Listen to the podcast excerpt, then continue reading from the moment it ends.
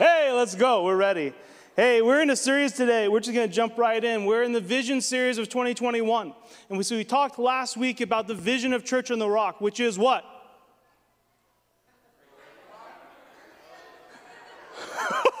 this is why we need four weeks. Bring them in, raise them up, send them out. Let's say it again. Yeah, let's go. Vision is destination. That's where we're going. That's where our church is going. It was planted with this prayer. It was planted with this in prayer at the beginning that we're going to bring people in, raise, equip, heal, and then plant and send. Amen? And then mission is what?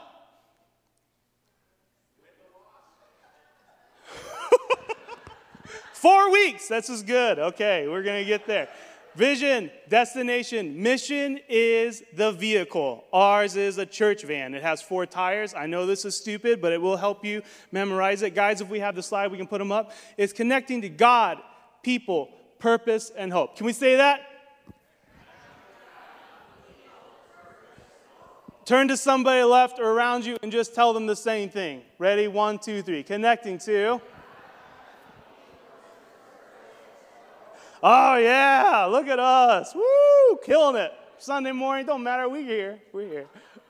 Last week, we talked about connecting to God and how it's one of the, the first places you have to just start with just connecting to God, right? Be with Him, just get in His presence. We talked about Brother Lawrence and Dallas Willard about practicing the presence of God, how spiritual practices puts us in the presence of God, how it's your responsibility to get into the presence of God. Not the pastors, not the altar team, not the worship team. It's your responsibility to get into the presence of God. Amen? Amen. Dallas Willard said it this way The first and most basic thing we can do is keep God before our minds. This is the fundamental secret of caring for our souls. Our part in thus practicing the presence of God is to direct and redirect our minds constantly to Him. Soon our minds will return to God as the needle of a compass constantly returns to the north. Another way to say is get into God's presence and stay there. This week, we're continuing with this series on mission and vision, and we're talking about connecting to people this week. But we're talking about it from a different angle because if you remember about February, beginning of this year, we did a whole series on community. We did a whole series on connecting to people. And so this today is a little bit different than what we talked about earlier in the year. And so we're going to be talking about connecting to people. And you know, we're in the process of becoming. We talked about this a couple weeks ago about change, and there was a big word. Do you remember what that word was? Not salvation, but Sanctification, the process of changing, becoming who God wants us to be, becoming into His righteousness, becoming into His holiness. And so we're talking today about becoming and the role that the community has in that process. Before we go any farther, let's pause. Let me breathe because I'm almost out of breath already. And let's just pray. If you would, just extend your hand out just right, just right in front of you. Nothing weird's going to happen. Father, we believe you're here today. God, I believe that you had a word before we even started working on this one, Father. I believe, God, you've been speaking to us throughout the week and that you've been speaking to us in worship, in the tithe, and the announcements. God, I believe that you're speaking to us in the lobby as we greet each other as we came in today. Lord, we just give pause for a second. Holy Spirit, speak to us. Jesus' name, amen. So, this first part we need to go over, and we've talked about this before, and uh, we adopted this uh, teaching from Bridgetown Church, and we had their permission to use their graphs and stuff. But this is just some real powerful teaching. I want to remind you and bring it back in front of you uh, because it kind of sets the trajectory of where we're going in our becoming process. And so, this word that we talked about, change and sanctification, another word for that is spiritual formation. Okay? And so there's a couple graphs we have for you, and the first one's called unintentional formation. And this is the idea, really quick before we get any farther, is I want you to think of somebody older than you. Don't point around the room. Don't point left or right because this is going to go one or two ways, but just think of somebody that's older than you. Okay, I'm going to assume you got them. So now start thinking about the characteristics. How do you define them? Why did you even pick them? When you start thinking of that person, what, what attributes do you see? Maybe as a grandparent or a parent, maybe there's something, what's something in them that you would to model yourself. And the idea is this is that that person did not just become who they are randomly. They did not become whether they're not they're joyful and exciting and just that grandpa grandma hug, or maybe they're old and curmudgeony, okay? There's something that happened to cause them to become that person. They didn't just happen by chance. Nora uh, yesterday was getting really frustrated. She was, threw her pen, threw her paper on the floor, and was just really frustrated about her drawing. She's drawing, I think, the family or some people or something, and she says, I can't get it. I can't get it how I want it. I was like, Nora, remember like a year ago, you were drawing people and they just looked like potatoes with faces? Look, now they have stick arms and stick legs. Look, it's becoming, right? You're, you're changing. It's getting better. Something happens, but that didn't happen just from going drawing potatoes to a potato with legs and arms just overnight. It took lots of lots of pictures on our fridge that we threw away incognito. Okay? Lots of drawings, lots of things that happen time and time again of practice. And we are becoming people Life is not static, it changes. And so we are in the process of becoming. And so, unintentional spiritual formation, guys, if we have that, you can put that up there. And so, this quick little diagram is a, a way that we, that we can kind of think about this unintentional. And so, it's broken down into a couple different things.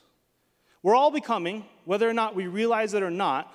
And this is a helpful way to think about it. And so, unintentional spiritual formation, we're formed by the stories we believe. Whether or not they're true or not, we're in, we are formed by the stories we believe. Minimalism is a story. Christianity is a story. Atheism is a story. Islam is a story. These are all stories, things that we've been told and that we believe that shape our life.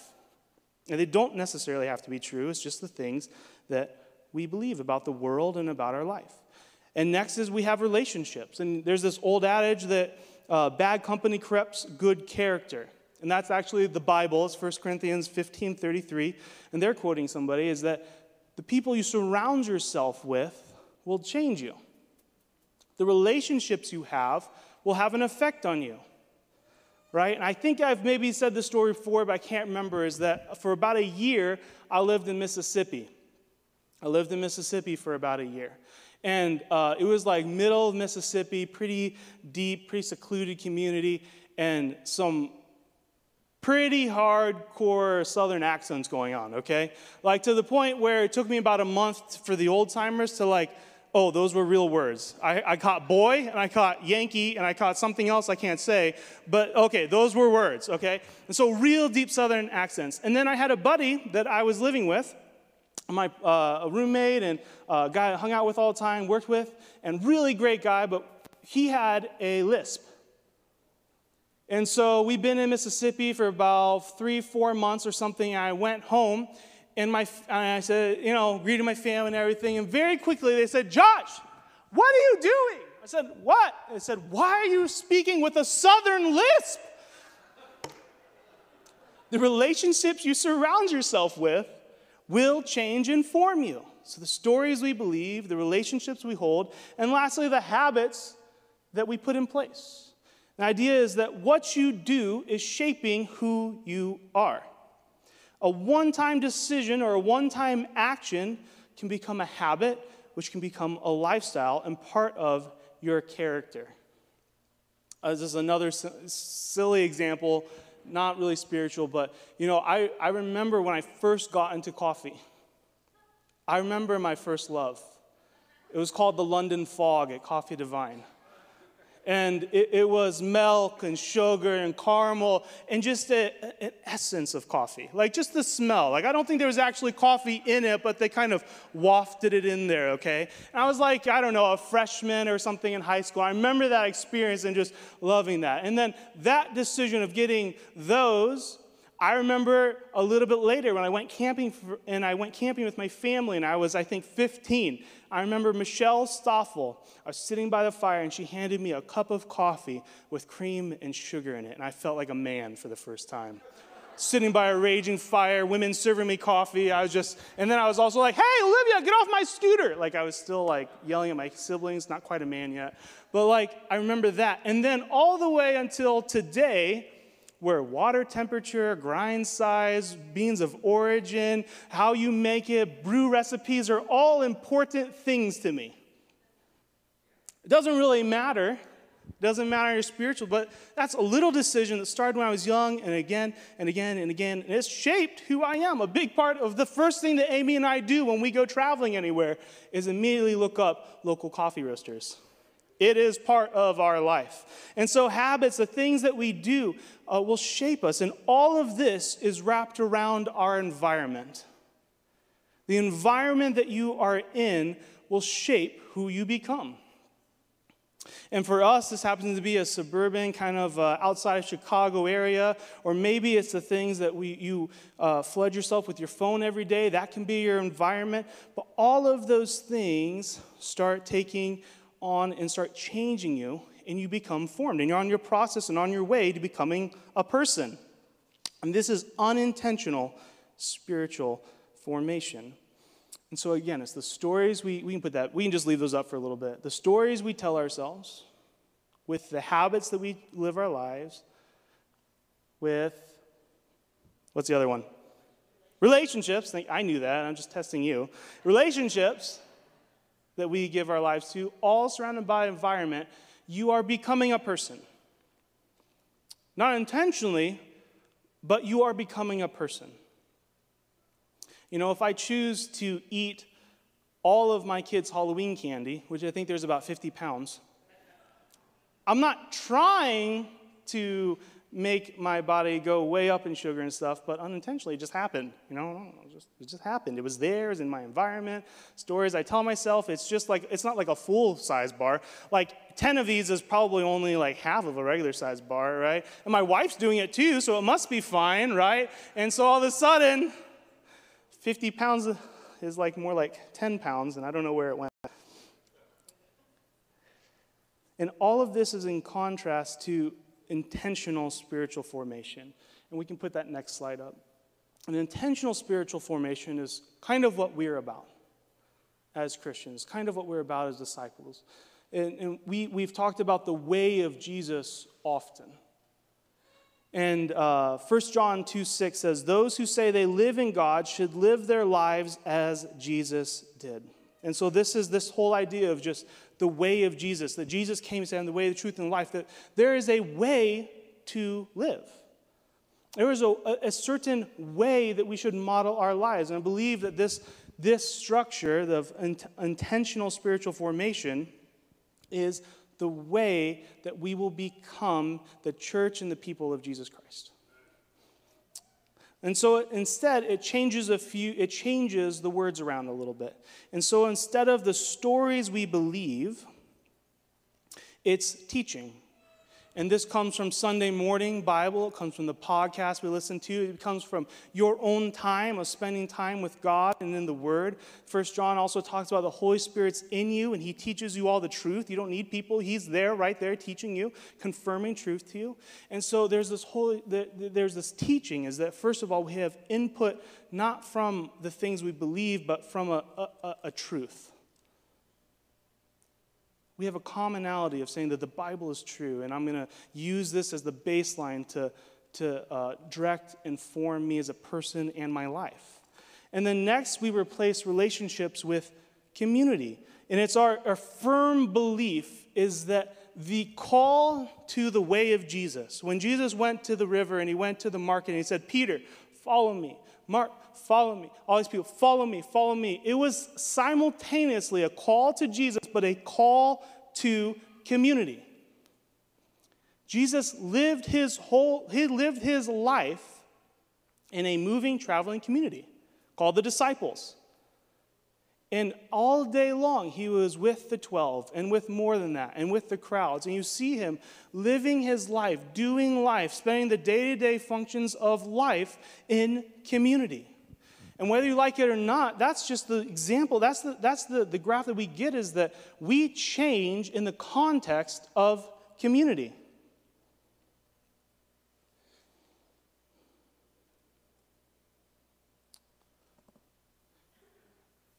Next is practice. And so this is kind of touching into last week of connecting to God, but this is the idea is that there are spiritual practices or disciplines or, uh, or things that Jesus did that we can model that if we start doing those, we will index our character to become like him. And so, this is why we spend time. I think we've talked about Sabbath, we've talked about prayer, we've talked about Bible reading, we've talked about a lot of these things. Fasting every year, we start the year off with a, a 21 days of prayer and fasting. We, we put, model these things that Jesus did and try to live them out every day. And so, we really believe that if you're finding your teaching from the Bible, and you're trying to practice those things, and you're putting them in the context of community, and the surrounding factor here, instead of our environment, is the Holy Spirit. And the Holy Spirit's doing something inside of you, things you may even not even know. If you got saved and you came from a rougher life beforehand, you might have noticed that all of a sudden the attraction of some of the things that you did beforehand stopped being so attractive. All of a sudden you had to start cutting some of the relationships or some of the getting out of the environment you're in because the Holy Spirit is calling you and pulling you out of that and pulling you into the thing you should be. And so this is intentional spiritual formation, is that I actually want to become like Jesus. I, I, want to index my character to be like him. And so if I spend the time in committed community, then I'll grow. If I spend the time trying to uh, develop my prayer life and my scripture reading life and my fasting and my Sabbath and my rest and all these different things, then I'll grow. And if I'm finding it from the Word and it's all centered on the Holy Spirit, I believe we'll become like the people, people of Jesus Christ. The idea of spiritual formation at its base level looks like a commitment to practice the way of Jesus in our everyday lives. We believe that Jesus is the way of life, a whole new way to live and be human in God's world. Joanna Weaver says this. She said, Jesus didn't want to make bad people better, He came to transform us into something entirely new. We're not just a better version of our sinful self. We're an entirely new person. And we went pretty hard into that depth of character and that change and sanctification sermon. But you are a completely new person in Jesus Christ. And that change, though, happens again in the context of, uh, of community. And so that's what we're spending the rest of time today is talking about connecting to people and why it's so important, why it matters in our lives why it's part of our mission, why, and again, the vision is the destination, the mission is how we're going to reach the destination. How we're going to bring people in, how we're going to raise them up, how we're going to send them out is by spending time with God, spending time in community, spending time finding our purpose and living that out, and spending time spreading the hope of Jesus Christ in this community in our world. Okay? That's how we're going to accomplish it. So today we're looking at connecting to people or living our lives in community. Spiritual formation is a heart matter, it's not an action. And so I could go through the motions. I, I mean, growing up, I had prayer time that was scheduled into my life. Of, uh, I mean, not by me, but by my, by my mom. And she would say, from you know seven o'clock you wake up and pray, and before you go to, go to bed you would pray. And so I went through the motion of on my knees, hands together. But do you know how much of that time, percentage wise, was just sleeping? Like, mom, just need more of the Holy Spirit. And I'm just like, just sleeping. I can go through the actions, but that's not what God's after. He's after your heart. And so the heart directs the, the way you live your life. And so God's about changing the heart, not necessarily changing about the outside appearance or the outside actions. That will follow the heart change. And the way that we change is in loving connection to other people who love Jesus. I've had my moments of change and encounter with God. The very first time that I received, or not, sorry, when I received salvation, the biggest change of all occurred. But then my development and my process of becoming like Jesus was always with other people. Whether it was a coffee conversation over coffee or was Dan Cooper telling me that if you don't get your act together, I'm kicking you out of my school, okay, because you need some people like that. They're going to speak truth to you. It was always in the context of relationship. I remember uh, when I was in uh, ministry school, I had this one roommate who said, Hey, I have these four things, and I can't remember what they are now, but and he said, You have these four things that you got to work through. He said, Every day, let's just talk at the end of the night and just see how we did with, with anger, with, uh, I, I can't remember the other ones. I remember one of them was Abby, because he liked a girl named Abby, and I liked a girl named Abby. We both knew we were, were not supposed to be dating them. And so we would check in every single day. He was in the same spot I was, just growing, developing, still just new to this Christian faith thing. But in the context of relationship with two people that love Jesus, love each other, we started trying to help each other become more like Jesus. When Jesus would teach the crowds, he often taught, well, actually, scripture says always we would teach in stories and parables. And it was confusing to people. He would tell the crowds all these big stories and stuff, but then when the crowds dispersed, the disciples would gather around and they said, Master, what did you mean? In the context of community, he would start explaining the parables to them. Jesus modeled change in connecting to people. Uh, an article from the Nav Press, uh, Christian website, it, it says this that I found this week. It says, We know all too well that maturity takes time we know less well that it takes our, bro- our sisters and brothers in Christ. It's a process that is revealed in the each other language of the New Testament.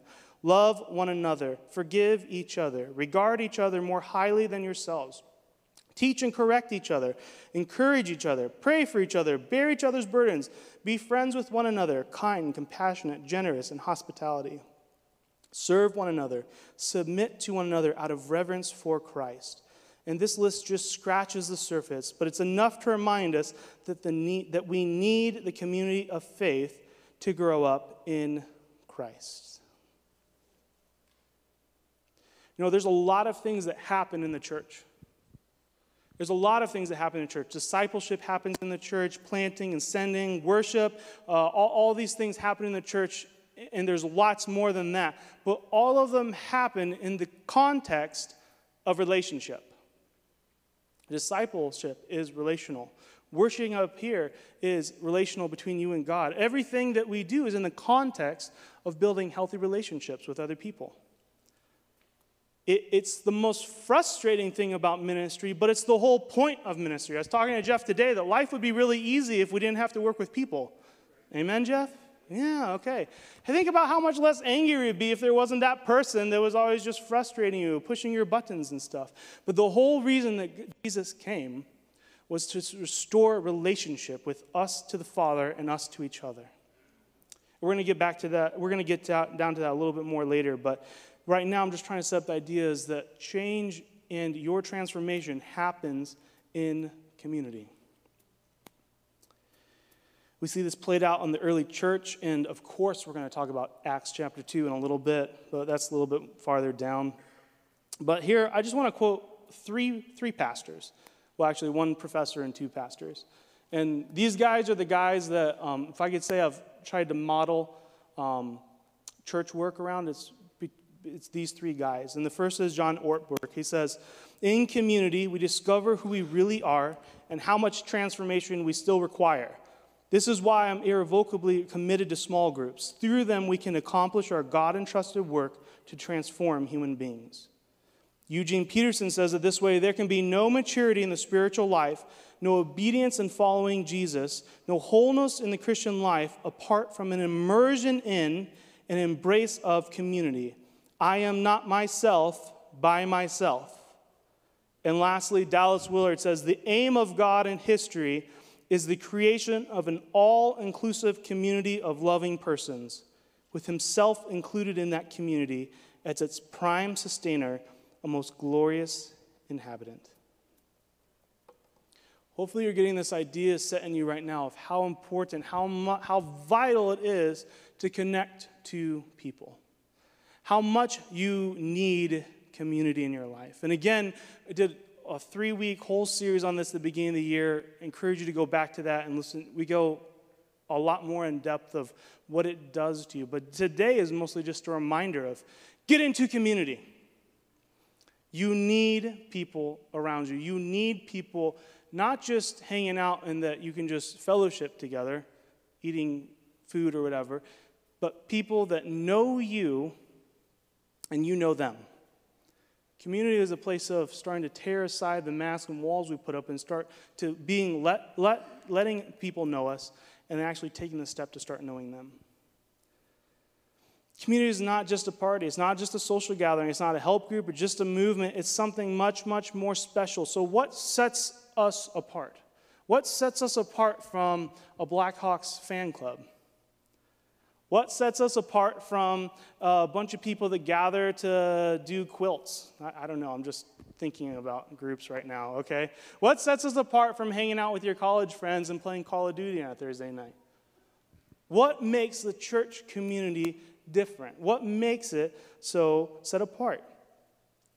You know that we've been being set apart by God since the beginning. And so 1 Peter 2 9 says, For you are a chosen people, a royal priesthood, a holy nation, God's very own possession. As a result, you can show others the goodness of God, for he called you out of the darkness and into, the light, into his wonderful light. And all he's doing right here is quoting Exodus. He's quoting Exodus 9, 5 through 6, where God says again, Your special treasure among all the peoples on earth. You'll be my kingdom my, of priests, my holy nation. And he's just saying this word, this phrase of holy and set apart. And that word holy is the hagios, which means separate or set apart for a special purpose. And so we have a holy coffee pot. It's set apart for a special purpose. No tea, no hot chocolate, Aiden. No ramen noodle water, okay? I don't know if you're in that stage of life. But our coffee pot is set apart, separate than the other devices, for coffee. Amen? Don't amen that. I'm just kidding. Okay. But you, me, our community, the church has been set apart for a specific purpose. Our church was set apart for God's purpose, a special possession. And so I love how Matthew 5 14, 15 says, You are the light of the world, like a city on a hilltop that cannot be hidden. No one lights a lamp and then puts it under a basket. Instead, a lamp is placed on a stand where it gives light to everyone in the house. In the same way, let your good deeds shine out for all to see, so that everyone will praise your heavenly Father. Leviticus 10 talks about this idea of separating the common from the sacred. And so, God, throughout the Israel's history, as He's leading His people, leading His people, He's always bringing them back to be separate from the culture, be separate from the surroundings. Don't, don't intermix, don't, don't marry outside of the church. Don't, don't go and do these other jobs. Don't be set apart, be set apart, be set apart. And it's this idea of pulling us apart and setting us apart for this special purpose. Because every time you see Israel has this propensity to bring the normal culture in, to start idolizing the people around you, the normal things. And you see this propensity, and whenever that happens, they stop worshiping God. They start worshiping the gods of the cultural relevant time. So they start worshiping the things that everybody else is worshiping. And they start worshiping, focusing on the things that everybody else was focusing on. And this is the whole, you get into the kings and why they wanted a king, they wanted a king, they wanted a king. And God's like, I'm your king. But they kept coming back. No, I want to be normal. I want to be relevant. God's actually called us to be different, to be set apart, to be a city on a hill, a light to the world. But our current church culture, the Midwestern church, has been built on the most recently, starting in the 70s and 80s, on the idea of not being different, but being culturally relevant. We succumb to the lie of being a seeker friendly church. We're probably pretty familiar with the idea, and I don't have anything against big churches or against that model if it goes deeper than that. But the idea is if you stop right there and you're just trying to build a church to get a lot of people out on a Sunday morning, you're missing the set apart phrase. The idea is, is that we're becoming really cool. Let's just be palatable. Whoa, whoa, whoa. Let's not talk about some of those things that are really sensitive, like divorce or being gay or uh, doing, separating my lifestyle or the uncomfortable things about giving money to the church. Let's, let's just, let's, we've made the gospel palatable. We've taken the focus off of being set apart and we go back to, well, they're doing it, so why don't we do it? And then we'll grow. But God was never concerned about that. He was concerned about setting a distinct line in the sand of saying, You are the church. You are my people. Set yourself apart. Don't intermix. Corinthians 6 14 says, Don't team up with those who are unbelievers. How can uh, righteousness be a partner with wicked? How can the light live with darkness? What harmony can there be between Christ and the devil? How can a believer be a partner with an unbeliever? And what union can there be between God's temple and idols? For we are the temple of the living God. As God said, I will live in them, walk among them. I will be their God. They will be my people. And it comes this idea of being a thermostat or a thermometer. A thermometer just adjusts to the environment around them. Where uh, Thanksgiving's nigh upon us. Turkeys are crying all around the world. And so we're going to grab those turkeys and we're going to stick our thermometer in them and know it'll adjust to the temperature of the bird. And it's such an easy thing to fall into the trap of just trying to adjust to the people around us to be comfortable. But God set the church apart, set his people apart to actually adjust the environment, be a thermostat, set the standard. Because you know, the thing is, is that the world, people that don't know God, the unbelievers or whatever you want to say it, they're looking for happiness. They're looking for peace. They're looking for safety. They're looking for stability. They're looking for healing from wounds and they're running to all the things that will not suffice. If I buy this, maybe I'll feel better. If I numb this, then I won't have to feel it at all. That's not what we're doing. God said He set our church, He set our city, He set us as a, as a light on a hill to be a beacon to those around us. And so I don't want you to get this idea that walking away from this is that Josh is saying that we're supposed to just shun unbelievers. We're supposed to shun the world, right? That same First John is the same famous verse we say, Be in the world, but not of the world. You're supposed to be around people. Jesus said, I came for the sick. And he spent all of his time not with the holy religious people, but with all the people that were the outcasts of society the prostitutes and the thieves and the, uh, the tax collectors. He spent all of his time with the people that we would deem as the outcasts of the society, the, low, the t- lowest tier. We're not called to, to not be around people that don't love Jesus. That's a cult. We're not about that. If we ask you to drink Kool Aid, don't do that. That's a time to go someplace else. But we do have the message. We do have been set apart. We have something that inside of us that is worth sharing.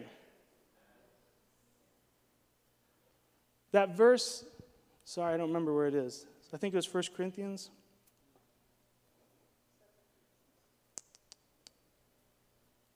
Uh, sorry, Matthew 5. That same. Uh, no one lights a lamp but puts it under a basket. Instead, a lamp is placed on a stand where it gives light to everyone in the house. In the same way, let your good deeds shine out for all to see, so that everyone will praise your heavenly Father. When we act differently than what the normal response is, you draw attraction to you. You draw attention to you. And then you're able to shift that attention not onto you, but to the person who gave it to you. If I respond on Facebook how my aunts and everybody else is responding on Facebook, I'm going to draw the kind of attention that I shouldn't be drawing. Did you see that pastor? Did you see that Christian? I thought he was, I thought he went to church. Did you see what he said? Woo! Copy and paste and share.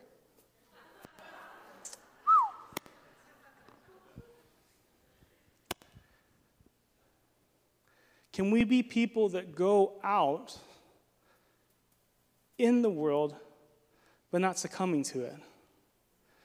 Can we be a community? And you can't, you know, I, I really question if you could do that on your own. I, I had a deep desire to please God most of my life.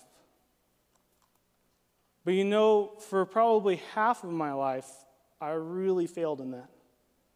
Instead of being a thermometer, I went into my friend groups, into my work environments, into the, my classes at uh, secular college and stuff, and just adapted to the environment around me. I remember I, I had no, no desire to smoke, but when I was 17 years old, uh, I was working at two different restaurants and I was working construction, and everybody smoked. And so instead of being that person that, not that smoking is like, I, whatever, but instead of just sitting aside and being different, I was like, they're smoking, he's smoking, they're smoking. They also get 15 minutes of a break. I'm going to start smoking. And so for about a year, I smoked Marlboro Reds, Cowboy Killers.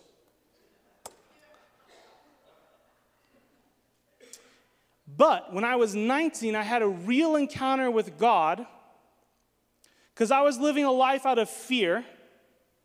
And then at 19, I had a real encounter with God that was love based, and everything in my life changed.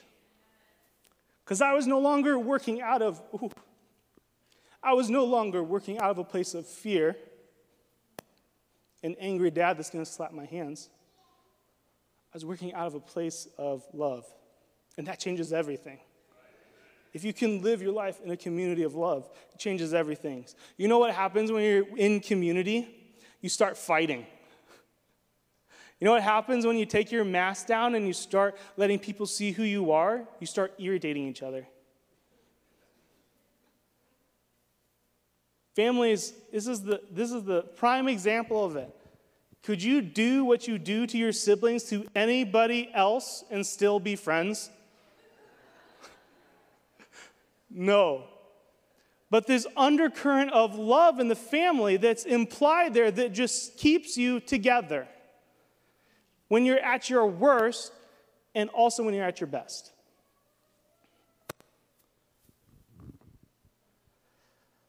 We just went way off the notes there, so we're going to.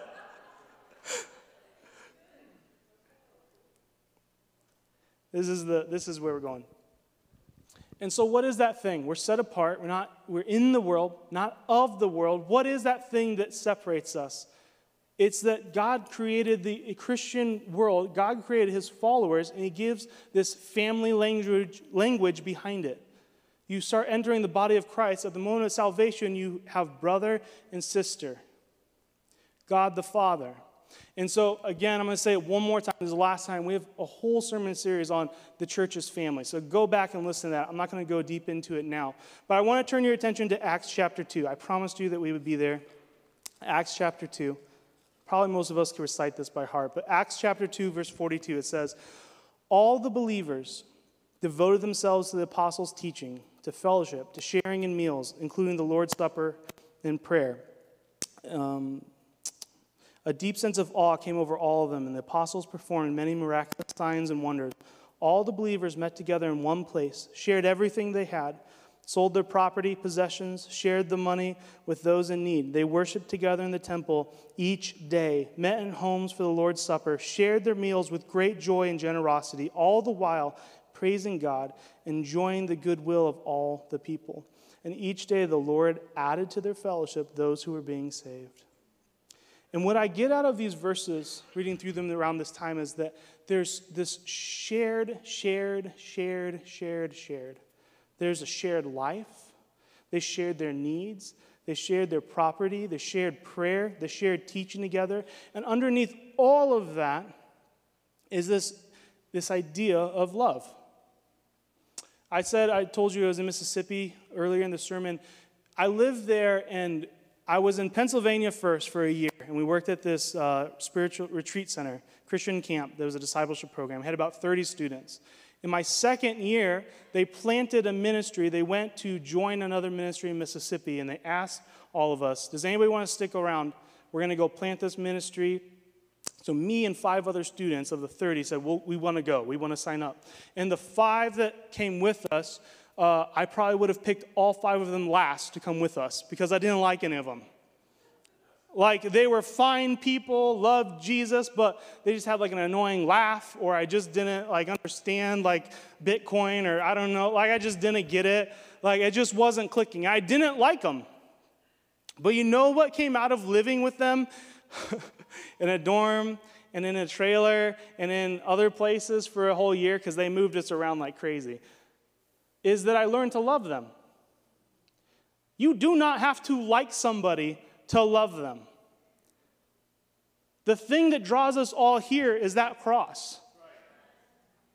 But how many people want to go home and uh, play like Apex or Call of Duty with me? Probably not. Thanks, Elijah. I was a youth pastor in a former life, like a month ago, so that's what I used to do. So all the teenage guys are going to play with. That's great.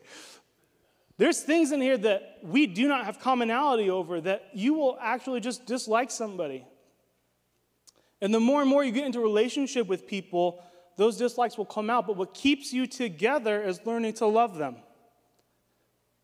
learning to talk through the differences, learning to communicate, learning to say, I will bear your burden. I will bear you. You're my burden right now. But I will bear you because I love you, and I'm going to stick with you. I'm not going to let it go.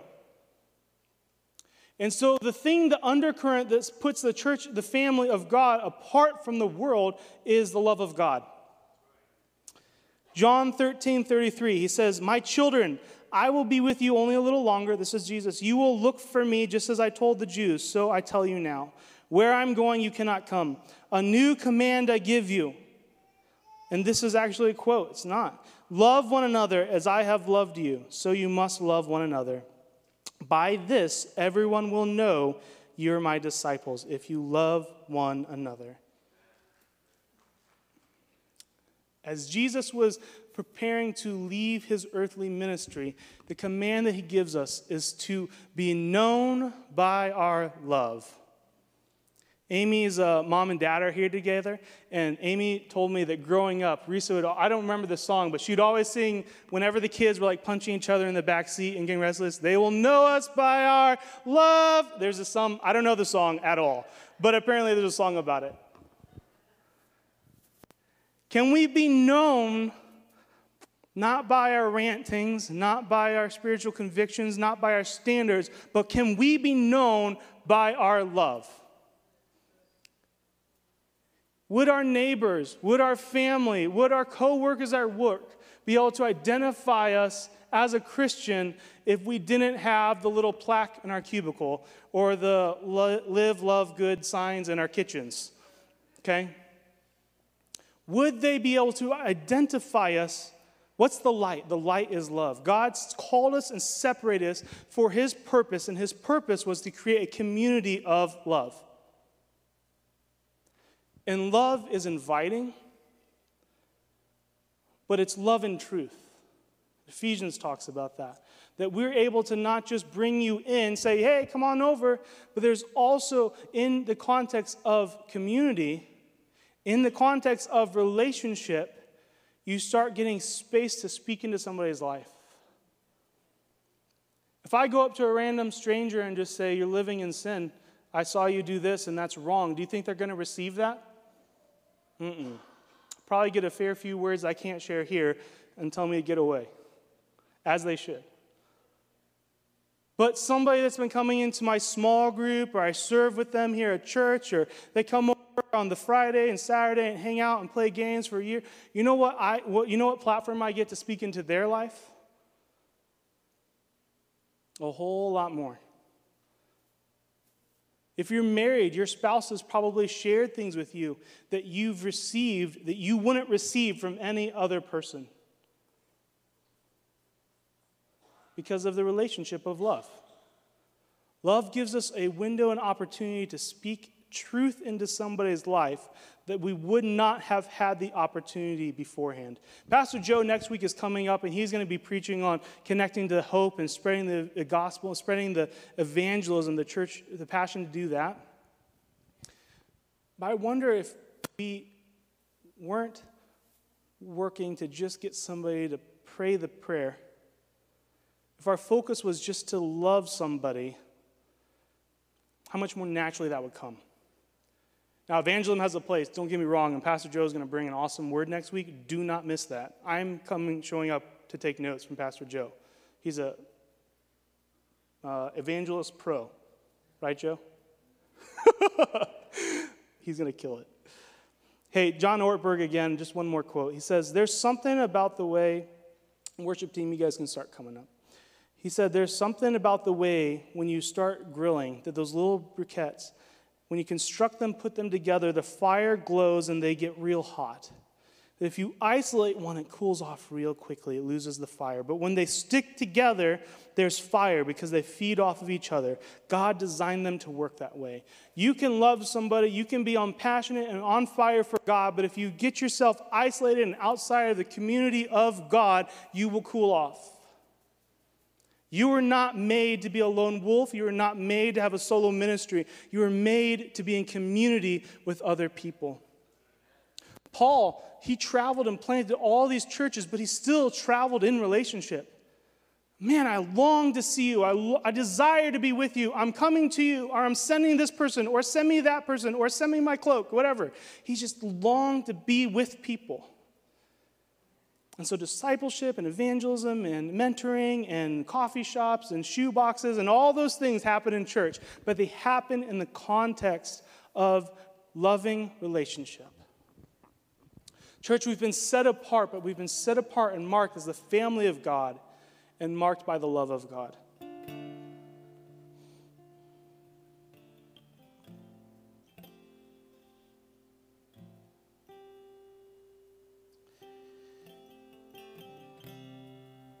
Know, I think we're going to have to call it there.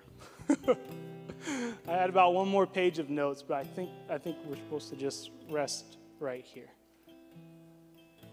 We're going to do communion today, and so actually, altar workers, you can start preparing and uh, be ready. If you did not get a communion cup, just put your hand in the air, and the altar team, and they can grab you. Or sorry, the the um, uh, Good Vibe Tribe will grab you. Altar team, you guys can come forward though. You can come up to the front and the sides.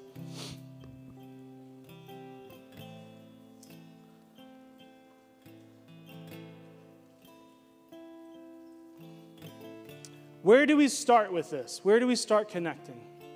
So we have systems in the church, and keep your hands up if you need a, a, cup still. We have systems in the church. We're just about to end our fall small groups. January, we'll create prayer pockets again. March, we'll kick off our spring small groups. But some of us just need to connect with somebody. Some of us just need to invite the person that you don't know very well, but you know well enough that when you come in, they sit in front of you and you kind of nod your head like, hey, hey, hey. Is it Joe or Jam or something? I don't know. But you do like kind of know their name. Invite them to Culver's after church. Invite them to your house for dinner. Go out to Heart's Garage. It might just start there. And community starts with taking your mask off. We've been so accustomed and so trained that we're not real with people. And so the first place to start might just be is finding somebody you can trust and taking a step of faith and just saying, How are you?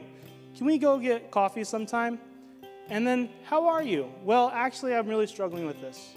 Or I'm, I'm really learning this. Or Josh said something really weird last week, and I'm still trying to figure out where it says that in Scripture, and I don't understand. It starts with that. Remove the mask. Let somebody into your life. I wonder how many of us would say, Nobody really knows me nobody really knows me. And if they, if they do hang out with me, they, they just put up with me. I wonder if they actually really like me. It may require you taking that first step and be willing to lay aside your mask, put down the wall, and let somebody invite somebody into your life. Guys,